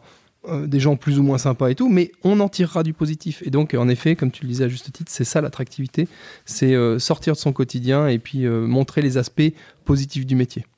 Et ça, c'est notre job à tous. Voilà. Bon, bah merci euh, beaucoup Yannick. Pour, merci à euh, toi pour présence. ton accueil et, Ouais. et ce moment d'échange, c'est très sympa. On, on en reprofite. J'avais noté un petit mot sur euh, les permanents de l'ordre des experts comptables. Euh, on n'a pas eu le temps d'y venir et puis euh, après on va se faire virer du resto si on arrive trop tard. Mais on, on remercie euh, bien évidemment euh, tous les, euh, les permanents de l'ordre avec qui on, bah, moi que j'ai découvert depuis euh, un, un an ou deux, euh, qui sont souvent les travailleurs de l'ombre, euh, mais qui nous aident beaucoup au quotidien. On les remercie aussi. Et, euh, C'est vrai, un grand merci, c'est bien d'avoir une pensée pour, euh, pour eux. Euh, Et d'ailleurs, leur on les verra à l'AG. elles, Bien sûr, elles Bah, seront bien à sûr. Elles seront à l'AG. Ouais, ouais. Voilà. Donc voilà, Bon. on, pourra, on pourra les remercier et vous pourrez les croiser euh, à cette occasion. Ça sera le mot de la fin. Merci à tous. Euh, Rendez-vous au prochain épisode. J'espère que cet épisode vous aura plu. Euh, comme je disais en introduction, euh, l'écosystème expertise comptable, c'est aussi des conseillers en gestion de patrimoine, des notaires. Donc si certains veulent venir nous voir et passer derrière le micro, ils sont les bienvenus. Allez, bonne fin de journée. Merci, Salut Olivier. à tous. Ciao, ciao. Salut Yannick. Hey, si vous entendez de nouveau cette jolie petite voix à la fin de l'épisode, c'est que vous êtes arrivé jusqu'au bout. Bravo et merci. Ce contenu vous a plu? Aidez-nous à nous améliorer, donnez-nous des suggestions d'invités, voire même soyez l'invité. Vous pouvez nous mettre une petite note sur euh, Apple Podcast ou Spotify. Après, si ça vous a pas plu, euh, mettez pas de note. hein. Enfin, mettez pas une note pour mettre juste une étoile. Enfin, je sais pas, écoutez un autre podcast. Quoi. Voilà. Merci. Salut